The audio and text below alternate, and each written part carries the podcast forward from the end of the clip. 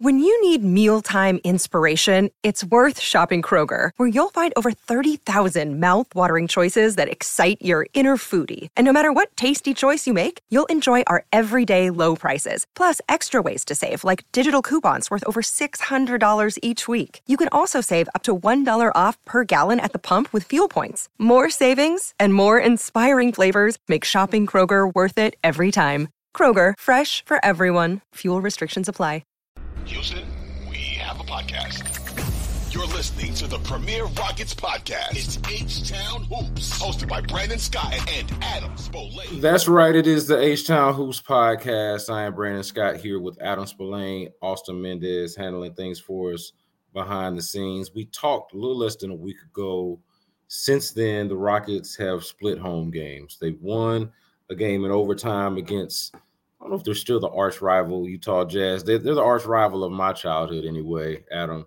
Uh, the arch rival Utah Jazz in overtime winning home, and then of course the loss to the Boston Celtics on Sunday. But the story that comes out of the weekend, and obviously in that overtime win, I, I would say the game saving block comes from the rookie Amen Thompson. And then the story to me of the last couple of games is that the rookies got their first start uh, against Boston. Now, you know, I don't, I don't know how much our audience is into into moral victories, but I, I did think that the Rockets did some things in this game that were, eh, despite losing, that were important, important or much needed uh, in terms of some of the things that we talked about in the last episode that they were lacking. But Amen Thompson and Cam Whitmore get their first starts, and, and Adam Hey man, you know I've been wanting I wanted to talk about Cam Whitmore before it was time and before it was appropriate. You know how high I've been on him, uh, even going back to the draft. What were your impressions? I know you were in the building. What was your impressions of watching the rookies work? And then overall, just your thoughts on the effort that the Rockets gave, even in defeat against the Celtics, and of course that that exciting overtime win against the Jazz. Yeah, so let, us I guess we'll start with the game on Sunday um, by itself first. And uh, I think when you look at who they were missing, um, you're missing. They're basically missing three of their best six guys. VanVleet didn't play. Uh, maybe not three of their best six, maybe three of their best eight. But no VanVleet, no Eason, uh, no Jeff Green. Like those are rotation guys that you're without, and it's two of your best six with VanVleet and Eason. So not having those guys, uh, it, it hurt. Uh, and then when you get outscored from the three point line the way that they did, 17 to 10, I mean, you're when, when you're that, that's 21 points right there. So they're back. So the, the, the, the margin for error is very small in that game. Uh, they competed though, and they got off to a bad start. They're down 15 at halftime. They gave up 30. They gave up 70 points in the first half, 46 in the second half. So uh, the fact that they were able to compete uh, in that game, I do think that that it showed something, especially when they were as shorthanded as they were. Now, as for the rookies, I think Amen Thompson is showing some steps. Like he he is making some gradual steps of improvement that I think are important, and I think that that's going to get him on the floor uh, quite a bit as this season goes along. Offensively, defensively, I mean, he had 14 rebounds uh, the other night, five assists. Um, defensively, he's good, and he's you know he's rangy and lanky and all, all that good stuff. Uh, he he has the ability to get to the rim. He has ability to finish in traffic when he's at the rim. The shooting is a big issue. Now they're not going to fix that overnight. I think that'll probably be a summer project for him. Is how do we become at least passable as a jump shooter? Uh, again, it's it's not good right now. Right now, it's pretty bad. He's got to work on that. But I, I think overall, like you said, he had the big block on Friday. I think that was a that was a really big step for them winning that game on Friday. Not to get off topic a little bit, but um, that's a game they probably should have lost. And when you think about it, Fred VanVleet fouls out with two minutes to go. They have been awful without Fred VanVleet this season. And so the fact that they were able to win a game without him, uh, it showed a lot. And the fact that Ime Udoka was able to trust Amen Thompson to sub him in defensively, like uh, Udoka loves offense for defense substitutions. Um, normally, he doesn't have to do that at that point guard spot because VanVleet's solid at both ends, but he was more than willing to go with the Amen Thompson defensively, and it paid off. And, and I think I asked Thompson about this the other night. He said it did a lot for his confidence that Udoka showed him that faith. So really good with uh, Amen Thompson. Cam Whitmore, you saw some holes. Yep. And I, I know that, listen, he has been a very good shooter. I think that he has been a much better shooter than I think I thought he was going to be at this stage. But when he doesn't make shots, how is he impacting the game? And he did not make shots on Sunday. He really didn't impact the game a whole lot. He took seven shots in 27 minutes. He only made two of them, only had four rebounds, did not have an assist. So, like, if you're not going to make shots, what are you going to do to positively impact the game? I don't have an answer for that right now with Amen Thompson. Oh, excuse me, with Cam Whitmore. With, with Cam Whitmore, yeah, no, I'm I'm right there with you. So it, there's a lot there because the, you know, first of all, to go back to the game, you know, before we get to the rookies, like you mentioned, the Jazz game, I, I, what I was impressed by was just that you know you get those missed free throws by Sengun, and you're still able to recover from that, still able to kind of keep your head in the game, and you know going back to the point I was making earlier about what they showed in both of these games, in, in the in the win and in the loss, was just sort of this this attitude and this grit, this uh, this thing that seems kind of unquantifiable, but Ime Udoka talks about it, and you can see the difference in how they play when they're flat and when they lose.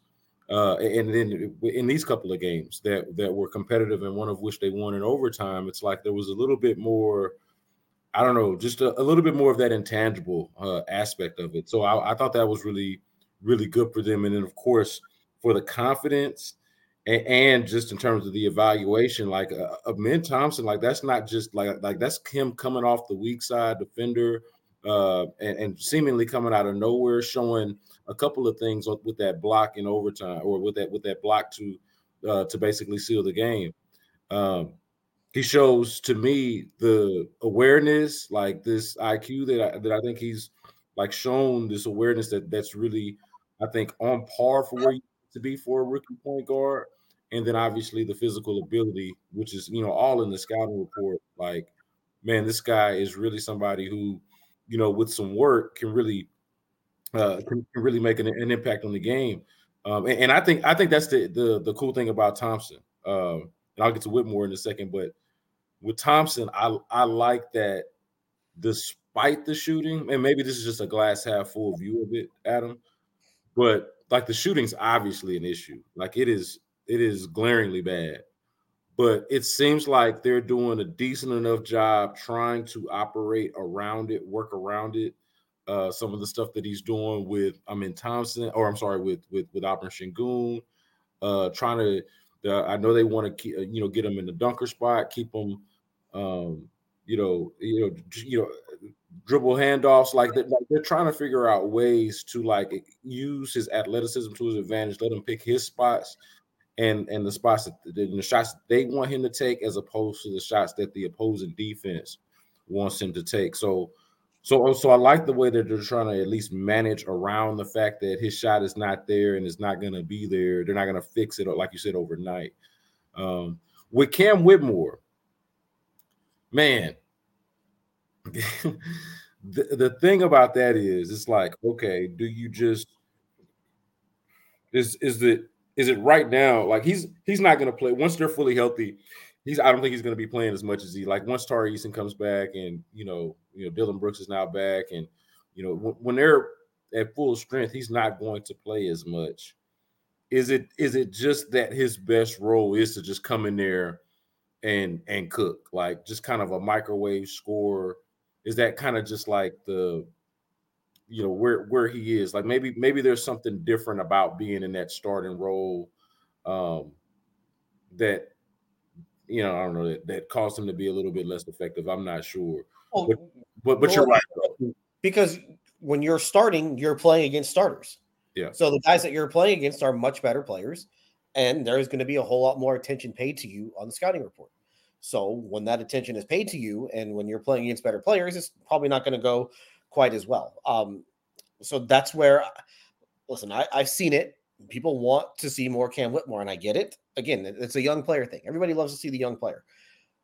Pump the brakes on it a little bit because there are some things that he's got to get a lot better at. And I mean a lot better. And for a guard to average less than one assist per 36 minutes, that's not great. And so, like, I, have seen a lot of, well, he needs to be playing ahead of Jalen Green.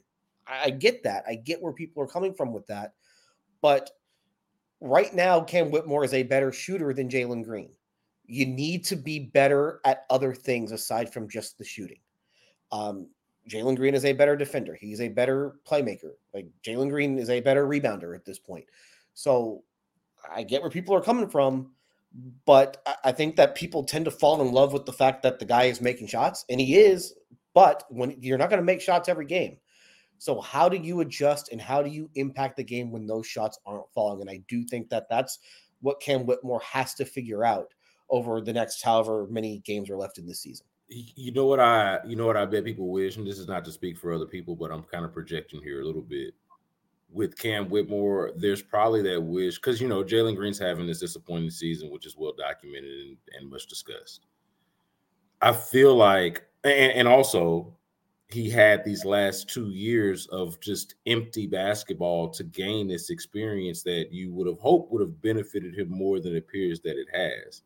And so with Cam Whitmore, I feel like there's this envy of, hey, I wish he got to get some of that empty experience that Jalen Green got. Like just put him on the floor, let him play, let him figure it out. The issue is, and that'd be, I think that would be great if he had that opportunity, if the, you know, if the Rockets were in that position, but they're not, right? They're trying to play competitive basketball.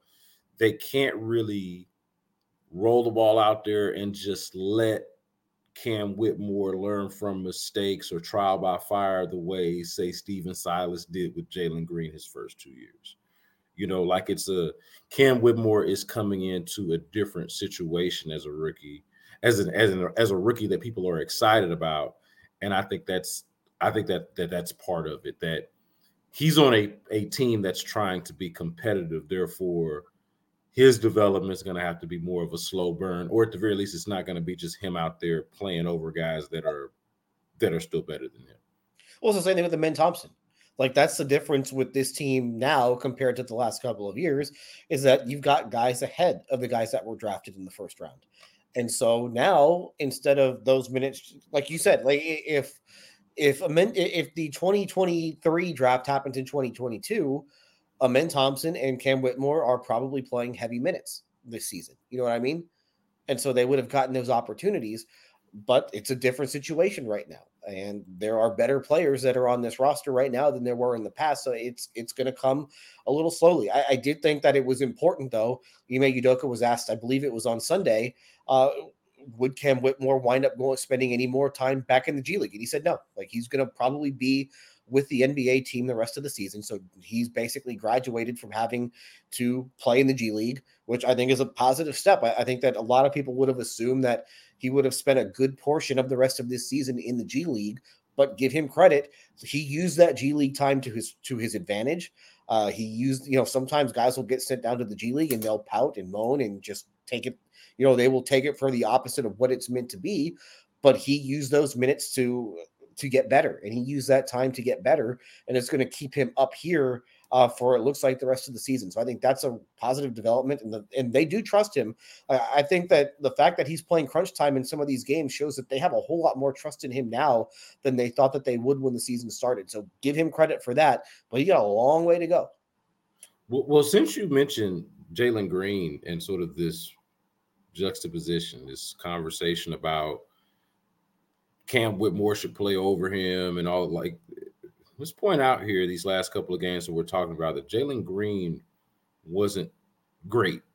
And I, like I like what do you think it says about like if we have all of these criticisms of Cam Whitmore of how things need to get better and how he's not necessarily ready to be playing as crucial of minutes as maybe some want him to be, but like what does it say about Jalen Green to be in a, a, a place where you know, guys would prefer a player who's not even really better than him to be playing over him. Like, like to me, that's that's sort of an indictment on on just where we are with that experiment or with that experience. Well, people see the shooting, and the shooting's been bad, and the shooting is a really big part of basketball. And they see a team that is struggling to score, and now you have this guy who's been a below average shooter, really from all areas of the floor. And so that's like the first thing that people think of. Well, here's a guy who's shooting better than this guy. The guy who's shooting better is the one that needs to be playing. But there are other aspects of the game that matter. And I do think that one of the things I, thought this was important because I mentioned how Fred VanVleet did not play the last two minutes of regulation and overtime on Friday. I did not think Jalen Green would come back in that game. Jalen Green was subbed out with 5.13 to go in the third quarter. He did not shoot the ball well. But when VanVleet fouled out, it was Green who came back in. And it was Green who was basically the point guard during those last seven minutes, the last two minutes of regulation, and then the five minutes of overtime. And the Rockets offense ran pretty well during that stretch with Jalen Green running point. And I do think that shows just kind of the value that Jalen Green does have. Like, if it's like, could Cam Whitmore have come in and, and run point for the Rockets? No, of course not. And he shouldn't be expected to. He's been in the league for what, three months, and that's just not his strength right now. So uh, the fact that Jalen Green is able to do more things that's important. It's just that a lot of times those those things don't necessarily show up on the stat sheet. Like there's no column in the stat sheet for making the right read. You know what I mean? Like that was the big thing that they talked about uh, on Friday night after that game. I asked Udoka, specifically, were there things that that Jalen Green can build on in that stretch at the end of the game? And he said, yeah, he's making the right read. Like we ran the same play three straight times. He made the right read all three of those times. Like there's no column for that there's no stat that says who leads the league in making the right read. It, maybe we should come up with that at some point, but that sort of stuff matters. It's the little things that don't necessarily show up in the box score; those count too. Yeah, no, you're 100% right about that. I, I do think that it's fair though that I mean, because the reality of it is Fred, like Fred VanVleet's hurt right now, mm-hmm. but the reality of it, fine now. Right, right. Well, I mean, I mean, he missed the last game. Like eh, Fred Fred VanVleet's been banged up, you know, the last uh, week and change or however long it's been. And, but he's also played uh, an incredible amount of minutes, and he is their kind of their go-to ball handler. They're like their guy, and so the the role envisioned for Jalen Green is to be the scorer, the shooter, and like you mentioned, the numbers are looking better or have been looking better at least for Cam Whitmore as opposed to Jalen Green in the thing that he is expected to do. And by the way, the thing, as we've talked about, the thing that the Rockets are not good at or great at or struggle to do at times, which is put the ball in the basket, which is shoot. So, so like like that nuance that you just provided is, I think, important, but also very easy to to sidestep or ignore when you kind of just look at it like, hey, here's a guy that's supposed to be a great scorer, but he's not right now hey, here's a team that could really use more scoring or shot making or shot creation, and they don't have it right now. And then there's this guy that doesn't play a lot of minutes. Oh, he's you know, and and he's a rookie, and the timeline is you know different. You know, you don't have as much. uh You're not jaded about this guy yet. You know, so let's so let's see more of him. I think that's part of it. You know, for me, I just like the guys get down from the very beginning, so I just kind of want to see him play basketball but that's sort of just kind of a side thing. But but I, I do think that that's part of it is the underperformance of Jalen Green as a scorer and the overall underperformance of the team offensively and like wanting to see somebody rectify that, especially a young player. And I'll be interested to see with Whitmore because he was a 34% three point shooter in college. So I think he's at 38, 39% right now from three. Like, can he continue to shoot at that sort of a level with a deeper three point line, with, with, uh, tougher contests? Like, can he continue to shoot this well, or is it just kind of a, a, a more of a small sample size at this point? So, um, I am interested to see how that goes, and he's going to get to, like I said, he's going to play. He's going to get opportunities now. He's he's earned his way into the into that lineup, so I'm interested to see how that goes. Well, are you skeptical about the shooter? Because see, that's the thing that I'm more, uh, I guess, like encouraged by, and I'm I'm more skeptical of, and wanting to see a with more playing time, or and I don't, I don't doubt this. How much will more playing time help him with his shot selection and his discernment out there on the basketball court, and learning how to impact the game in other ways, like you mentioned, his defense, things like that are, are the things that I'm really more like curious about. And I'm kind of like, now you got me thinking about the three point shot. I'm like, maybe that's like to me, that's like the thing that I'm feeling like, okay, he's a better shooter than I realized or maybe gave him credit for, especially just when I look at the numbers and then watch him shoot. Form looks good, everything looks good. You know, so like I'm I'm, I'm kind of high on that on the shooting. I'm I'm more so worried about the other stuff. Yeah, no, you're right, but it's my job to be skeptical of everything. So, yes. so but and when it comes to shot selection, basically his shot selection is I have the ball, I'm going to shoot the ball. it that's is, man. That, that's his approach. He played he played 27 minutes the other night and did not have an assist. Like again, th- those are little things that he's like the ball's got to move a little bit more when he's in the game. Yeah, no, nah, man, he's his it, it can be maddening. I think they're kind of just to wrap up the idea of a Cam Whitmore, Jalen Green juxtaposition. I'm not trying to pit the young players, the Rockets young players against each other. I want them all to reach their potential. But that that is a noticeable difference of when Jalen Green got in the league, and even times now, which is kind of the frustration. You wonder like if he knows how good he is, or if he kind of understands how to use his powers. It's like, hey man, you do realize that you should be able to manipulate defenses in certain ways. And like there's always been a feeling of Jalen Green didn't lack confidence, but somehow well, this is me just speaking for myself. That Jalen Green didn't lack confidence, but more so lacked like an understanding for what like how what his skills are and how they translate per se, or, or and how you like dynamic he can be. Whereas Cam Whitmore is the opposite, where he might have an over understand a a a, a, a, a dramatized an overemphasis uh an oversized understanding is what i'm trying to say an oversized understanding for what his skills are and the confidence certainly isn't lacking and he's like man i'm fast and i'm strong and i jump high and all of that and i'm just gonna go and i can shoot a little bit i'm just gonna go for it you know. And, and so I I say all that to say there's an attitude there. There's a uh, I don't know if griminess is the word, but there's a there's an attitude and a moxie there that perhaps at times is unwarranted, but it's certainly I, I think appreciated when that's the thing that you want out of. I think I think the thing that you want out of a young star. But but over, overall, I, I think we could agree on this, Adam. The rookies the rookie starting is a cool conversation piece, but it's not a good thing for the Rockets. Hopefully, that is as uh, uh short and as timid as you mentioned. Fred VanVleet is. Uh, uh, uh let's go ahead and get to the health. The, Wait, can, can, I just can I just run some numbers by you real quick? Go ahead, go ahead, and and then Austin, you can pop up the health update uh, after after that. Go ahead. So, uh, Thompson and Cam Whitmore have shared the floor for 200 minutes this season. Do you know what the Rockets plus minus is in those 200 minutes? Let me guess. I'm gonna go minus 25. Minus 68 in 200 minutes. Oh my god, I was trying. I gave him way more credit. Yeah, but yeah, have, having the rookies on the floor together hasn't been great so far this season. So yeah.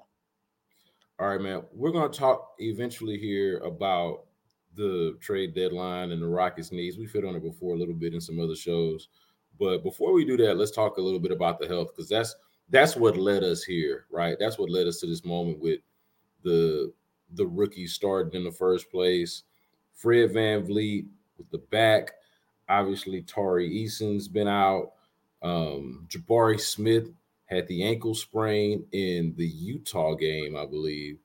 Uh, yeah, and so uh, of course Dillon Brooks is back, but like they've been uh, Jeff Green's out. Catch us up a little bit, Adam. Uh, who's available? Who's not? How serious is what? what should we be concerned about? What, what should we be looking out for with the with the with the Rockets' health status? So the guys that did not play on Sunday, that was basically just a one game thing. Uh, Jabari Smith, Jabari Smith, Fred Van VanVleet, Jeff Green are not on the injury report for tomorrow night against Portland, so they'll play. Uh, Jalen Green is questionable with uh, he missed practice today because of an illness. Uh, so he's questionable for tomorrow. And then Tari Eason, it's the same thing. Um, not really. He was able to take part a little bit in today's practice, but um, which is a step. Um, but again, there's not really a timetable on when he will be able to return. Um, they've got, um, let me think, they've got Portland, and then I think they've got a back to back Charlotte and Brooklyn. I want to say. I'm sure we'll get to the schedule here coming up a little bit later, but I think that's what they are they're looking at. So um, it would be hard to believe Eason plays in the back to back this weekend. Are you surprised at all that Jeff Green, his health, and his play overall has been as important to the team as it is and has been. Um, I'm a little surprised that they've relied on him as much as they have. Um, I'm not surprised that from a health standpoint, he's been able to hold up. He's a professional who knows how to take care of himself.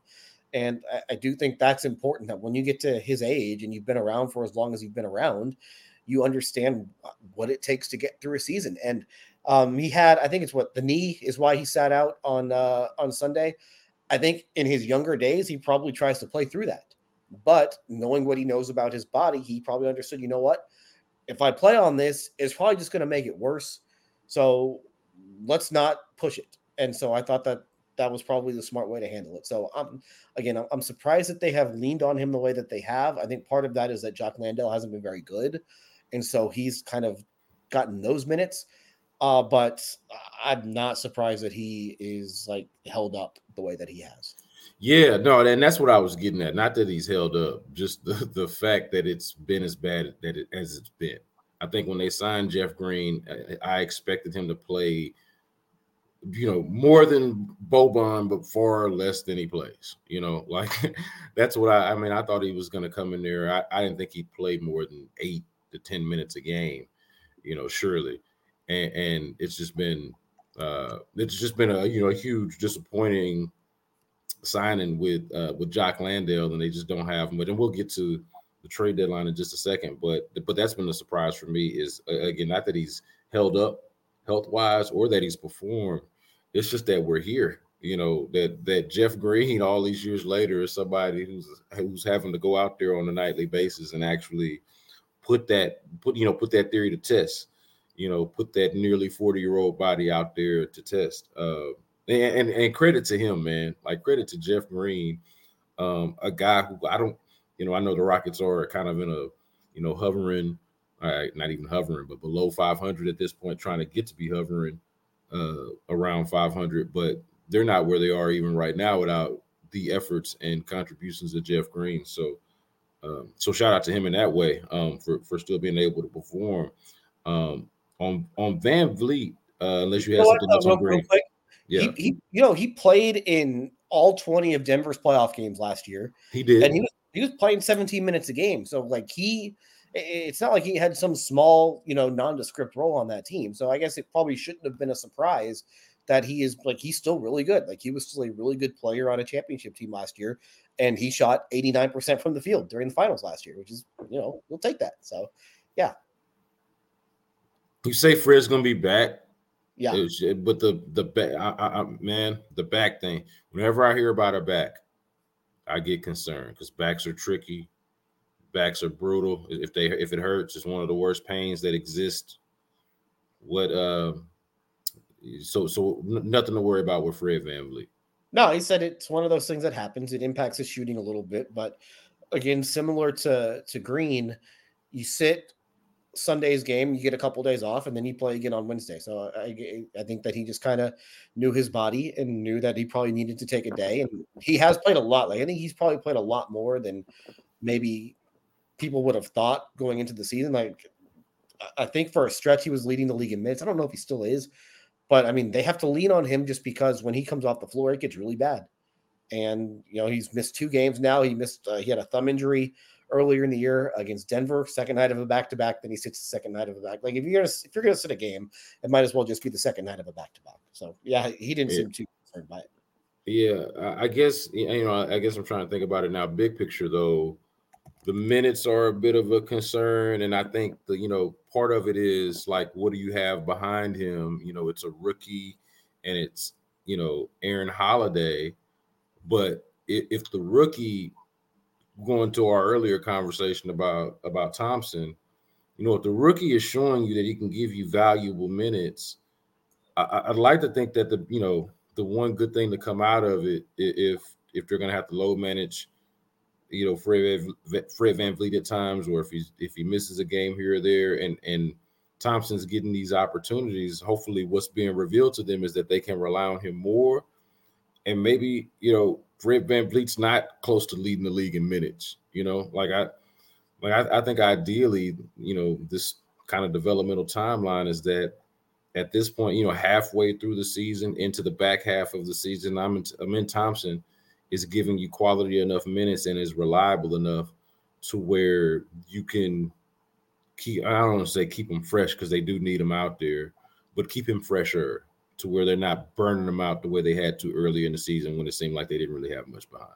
Yeah, I just wonder. Uh, it's hard with Amen Thompson when you when he's on the floor without Van VanVleet because it just messes with your spacing so bad. Yeah. And their their offense has not been good when it's been Thompson on and VanVleet off, just because again, it, it just shuts off a lot of the paint. So I do think that they want to try and have those two on the floor together.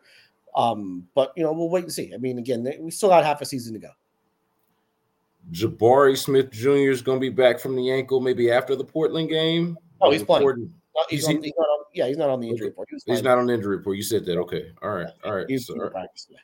All right. Good. Good. So, well, then that's good. That's better than I thought. It's better than I realized. Uh Jabari, you know, just a you know a point on him.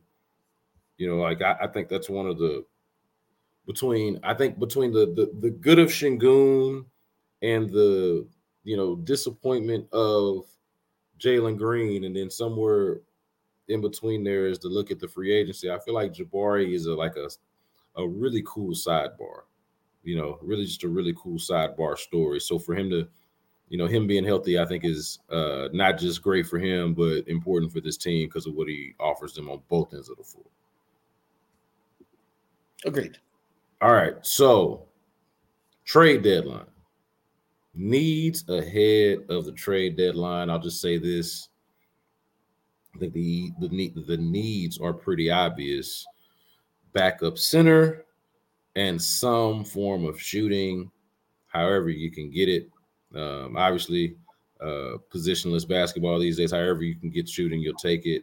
Um, on the perimeter would be nice, but if you can get a shooter, names that I feel like are most popular that I hear about are, you know, there was that Quentin Grimes report. I'm gonna let you speak on all of this, Adam. You let me know what you think of some of these names out there. Quentin Grimes was a name one of the New York-based reporters mentioned as, you know, the Knicks possibly shopping him and the Rockets being somebody interested in Quentin Grimes. Obviously, Quentin Grimes is a Houston area native, played at U of H. Uh, very, very familiar with Quentin Grimes' work. Um, been a really good player and a good shooter for for the Knicks. Would help him a lot. Um, Clint Capela, a name that has come up. Um, I don't know how realistic that actually is, uh, but of course, somebody that we're obviously familiar with as the place that he started his career. Um, there are other names out there. I, I, would throw I would throw out, you know, we're talking about the trade deadline, but Bismack Biyombo is still a free agent you know we, we know what their needs are what what do you feel like is realistic what would you be looking out for for the rockets as that deadline approaches in the next couple of weeks so i don't really know like what direction they will try to go in when it comes to adding at the deadline and i do think they're going to try and add something at the deadline I, I would be stunned if they don't and just from what i've been told they are they are the, the phones have been busy over there so far um they have the ability to do some things though. Just because you look at some of the contracts they have to trade, you've got Victor Oladipo's expiring. You've got the non-guaranteed contract of Jock Landale. Like right, that right there adds up to about a twenty-two million dollar player. If you want to get even bigger, you can add Jae'Sean Tate, who's got a player option for next year. That's another seven million. Jeff Green has a player option for next year. That's what eight or nine million. And then there's Jalen Green, maybe if you are ready to call it quits on him. That's another salary that you can add to this thing. So they have the ability to stack up contracts to get someone. I, again, I don't know what direction they are looking to go in. Um, they have draft picks to trade. They have their own pick in 28 and 2028, their own pick in 2030 that they can trade. They have Brooklyn's 2024 first round pick that looks like it's going to be a lottery pick. They've got Brooklyn's 2026 uh, first round pick that we'll have to wait and see if that's a lottery pick at this point. But that could be a lottery pick just with the way that the Nets are headed. So they have things to offer. It's just a matter of do you see anything that is worth, you know, giving up something important for? I don't know the answer to that at this point. Uh, I do think that for them, adding a big would be important just because I don't know how much they want to keep playing Jabari Smith and Jeff Green at center. I, I, just don't think that it's great when it's one of those two guys playing center. You just you give up a lot physically when that happens. So adding a center to me would be big. Somebody like Quentin Grimes or one of these other, you know, I've seen you know Buddy Hield has been thrown out there. I, I don't know. Like, do you want Quentin Grimes getting minutes ahead of Cam Whitmore? Do you want you know, you know what I mean? Like you got to think about your own guys that you're trying to develop at the same time. So that's why the center thing makes a whole lot of sense because they don't have anybody else on the roster that you're that you're taking away minutes from if you add a center. All right. So you you threw something out there that's gonna make me be a little a little bit reckless here. But I mean we've already done it. I, I, know exactly where you're going, and I'm pretty sure we've already done this in the last few weeks. So let's just do it again. Wait, I don't. I don't think you know where I'm going with this one, or maybe, okay. maybe, maybe, maybe you do. But this is so I'm seeing out there that you know just tr- rumors. I don't. I don't know how legit this is. Like I've, I've seen Donovan Mitchell's name out there. Donovan Mitchell makes thirty-two million dollars a year, give or take. Mm-hmm. You just you just did the math on the amount of they can easily like, get to 32.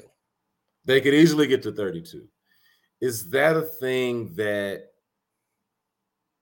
accelerates the timeline or that like does that does that move the needle enough for the Rockets? You know, like both. Give me, give me both. Both what you think the Rockets might think, and then what you think personally in terms of that, in, in terms of that idea specifically, and, and trying to make enough salary work to go get somebody like a Donovan Mitchell. Yeah, I think that that moves them comfortably into the plan if they were to do something. And I'm assuming you are using Jalen Green in that trade. You're using multiple. You're probably using both Brooklyn picks. You're probably using one of your, you know, you're you're giving up a haul. Now, I don't necessarily think that would be enough to get Donovan Mitchell out of Cleveland. I, I just that team is playing really well. He's playing at a really high level. If you're Cleveland, that's more of a an offseason type move for them. So I know where you're going, but I don't think that that would be a possibility. Now, listen, if if you want to call the Cavs, go ahead and call the Cavs just to to feel them out, if anything, to lay the groundwork for for the summer. But no, I don't see that one happening. But hey, if it's if it's out there, go ahead. And it, it's also one of those things where uh, he'd be a free agent after next season. I think the Rockets would probably feel pretty comfortable in their ability to re-sign him if they were to trade for him in a contract year. Yeah, it's it's appealing. It's appealing, man. You know, you it, it's appealing on the one hand because you talk about just kind of it's the NBA. So you need a player like that to even be in certain conversations, um, or at least the conversations that you want to be in as a team. But then also, it feels like you know, okay, we've seen him on a couple teams now.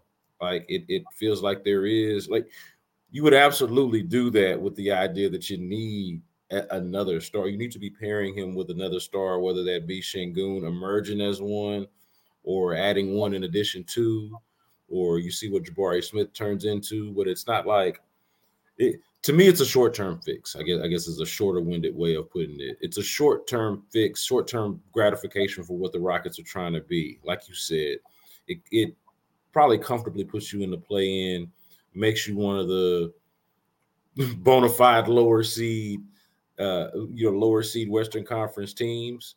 But but to me, it doesn't it doesn't do a lot beyond that for you in your future if the things that you need to work out for you don't work out for you with the development of the of the other guys and or bringing in somebody else like Donovan Mitchell. You know what I mean? Like another guy like that. So so to me it's a it's a short-term fix. It just it, it accomplishes the goal what feels like the stated goal of this year, which is win a bunch more games, get into the play in, get into the playoffs somehow, some form of fashion.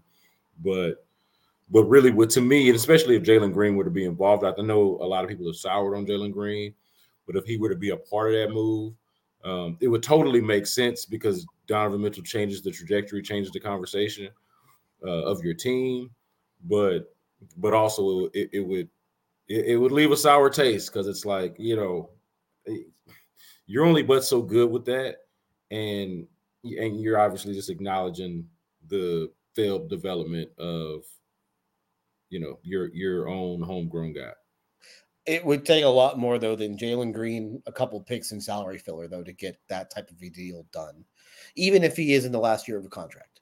So I get what you're saying. Do you think the Rockets? So do you think the Rockets don't have enough to get to get uh, enough of, appealing? No, I think that they do. It's just they a matter the picks of, too. You know, would you be willing to give up Jalen Green and one of your other high first round picks and more pick, you know, more stuff on top of that to get that. I don't I don't know if they would be again, I pure speculation. I don't know if they'd be willing to go there. Um, but it's it's an interest. Listen, it's a thought exercise, and I'm sure it's one that they are having in their offices right now. Like, you, if you've got an opportunity to get it to get an all star, like I don't know if they've drafted an all star. You know what I mean? Like they've had three really good. They've had a bunch of first round picks over the last three years. They might have drafted an all star in them. You know, Sengun could be an all star. Jabari Smith could be an all star. Uh, we'll have to wait and see on some of the younger guys, but I, I Donovan Mitchell is an all star, and Donovan Mitchell has been a really good player on really good teams now for a long time. Um, so yeah, it's certainly a floor raiser. I, I don't know. I mean, you're having to give up a lot in order to make that happen, though. That that's not. I, I see them going for something a little bit smaller, at least for the rest of the season, because I do think that they want to get a little bit more information on the guys that they have. Like I think that they would probably like another 40 games of information on Jalen Green before they make a decision on that. All right, on the bigs, do you have a big in mind that they should target, and why is it why is it somebody that they've already had on the team before? Like, uh, I'm I'm doing this weird thing. I'm like, oh man, you're telling me they should go trade for Clint Capela, or wait, you're telling me they don't have a backup center that's better than Bruno Fernando? Uh, like what? Like what happened here? Like it, it, what's what's Bruno doing? Where, where's Bruno at? Like what what should they do for backup center man?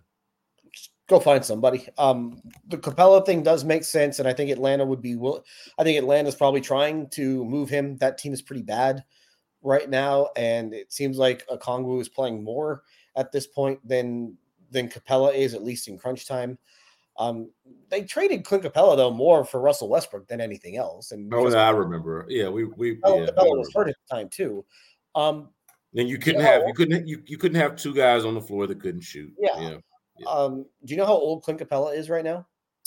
I'm gonna say 20. He's either 28 or 29. 29. He's still pretty young, having been in the league for as long as he's been in the league. Um, you know, he's he's it would be a weird mix just because I don't think that he and Sengun could play together. I don't know how that would work. Uh, so you're probably just he not playing a whole lot. Like that that's one of those things where this is a guy who's been a 25 30 minute guy for much of his career and he's going to be making 22.2 million dollars next year and he's probably no more than playing 12 or 15 minutes for you. So is he going to be cool with that role? Probably not, but I, that's that's the tough aspect aspect of it. Um, he's still good and he still helps you because again, they are playing small when Sengun is not on the floor, and they're fortunate that Sengun's been healthy the entire season. Sengun hadn't missed a game yet. You know what happens if there's a game where Sengun can't play? Are you gonna give those minutes to Landale? Probably not. You're gonna go small for 36 out of 48 minutes, probably. And I don't know if that's the direction that they want to go. I don't think that playing small has really worked for them so far this season. So adding a legitimate center, I think, would help them. Just the role for that guy might not be as big as that guy might expect it to be. And that's where Capela comes in. But Capela's a great teammate. He's a great guy to have in a locker room. He's, he's just he's as professional as it gets, always has been. Um, so if you're going to add somebody, he's not a bad guy to add. Yeah, I I the only concern I've got with this is, you know, whether it's Capela or you know whoever it is that they might target is what what is it that you you know like the, the previous conversation we were having about about Donovan Mitchell. Would you want to give up this and that for Donovan Mitchell and is it, you know is it worth it? Well that's an easier sell because you realize that you know Donovan Mitchell changes the conversation like I mentioned before.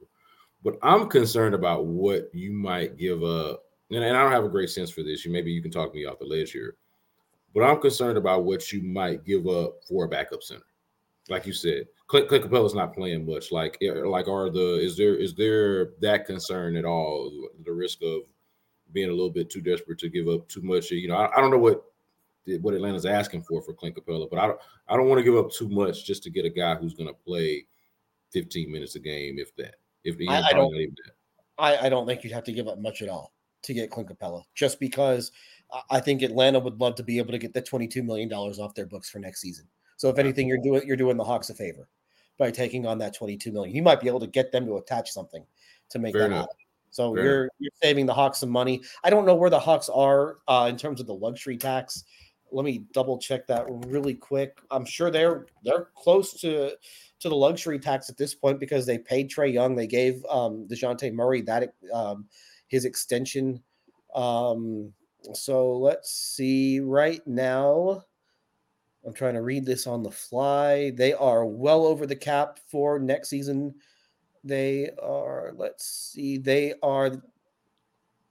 They are just below the tax for next season right now, and that's with um, Saddiq Bey is a restricted free agent. They would probably want to bring him back. Um, yeah, I guess that'd be probably their only big free agent right now would be Saddiq Bey. Uh, so if you're the Hawks and you'd like to add probably other pieces to that roster, and if you were to bring back Saddiq Bey, that would probably put you back over the luxury tax. I'm sure that they would love to be under the luxury tax going into the, into next season. So I, I, don't think that it would take a whole lot to get Clint Capela out of there. You'd probably just have to stack those two salaries, the Landale and uh, Oladipo salaries, and that might hell that might be enough to get it done. Maybe you throw in a couple second round picks or something like that. But again, in a sense, you're doing Atlanta a favor by taking on that 22 million for next year. For a guy, because I think that they want Okongwu to start. I think eventually they want Okongwu to be their starter, and right now Capela's in the way. All right, so we've got a few more games to wrap up January, and we'll have plenty of time to talk more about the trade deadline. Um, got the Blazers coming up on Wednesday. By the time a lot of you guys hear this, um, that game probably be close to underway, if not already. Um, but it, sh- it should be some cool rookie action coming up, man. Rockets have Portland at home. Then they go uh, Friday to Charlotte and see Brandon Miller, who's been playing out of his mind lately. Um, and then you got the Nets come home and face the Lakers next Monday. Maybe we'll talk after then. We'll talk between that the, the, that that back to back home the back to back home games with the Lakers and uh, and the Pelicans. They play on a Monday and a Wednesday. Maybe we can do this again uh, a week from now. So I'm excited about that though. Um, to, to catch the rookies, as you know, Scoot Henderson. I haven't looked at injury reports, but I'm assuming that he's healthy and going to play. They're playing tonight, so they don't have an injury report for, yet for tomorrow's game. Yeah, so we'll, in Oklahoma City right now, they're as we are recording right now, they're winning in Oklahoma City. Scoot Henderson, 12 points so oh, far off. There you go. So all right, we'll you know see if the Rockets can catch him coming off of back to back, and uh, you know hopefully he's not as good against them as he's been against uh, uh in, in this game. Um, against the Thunder. But but yeah, man. So that should be exciting just to watch the a lot of young talent. Um, the NBA's young talent uh, between Scoot, Brandon Miller, and of course what the Rockets have going on with Amen Thompson and and Cam Whitmore. Uh, really cool, really cool to see. So we'll do this again in a week. Make sure that you guys are subscribing, rating, reviewing, telling your friends, and for Adam Spolane, Austin Mendez, Brandon Scott. Until next time, y'all be good.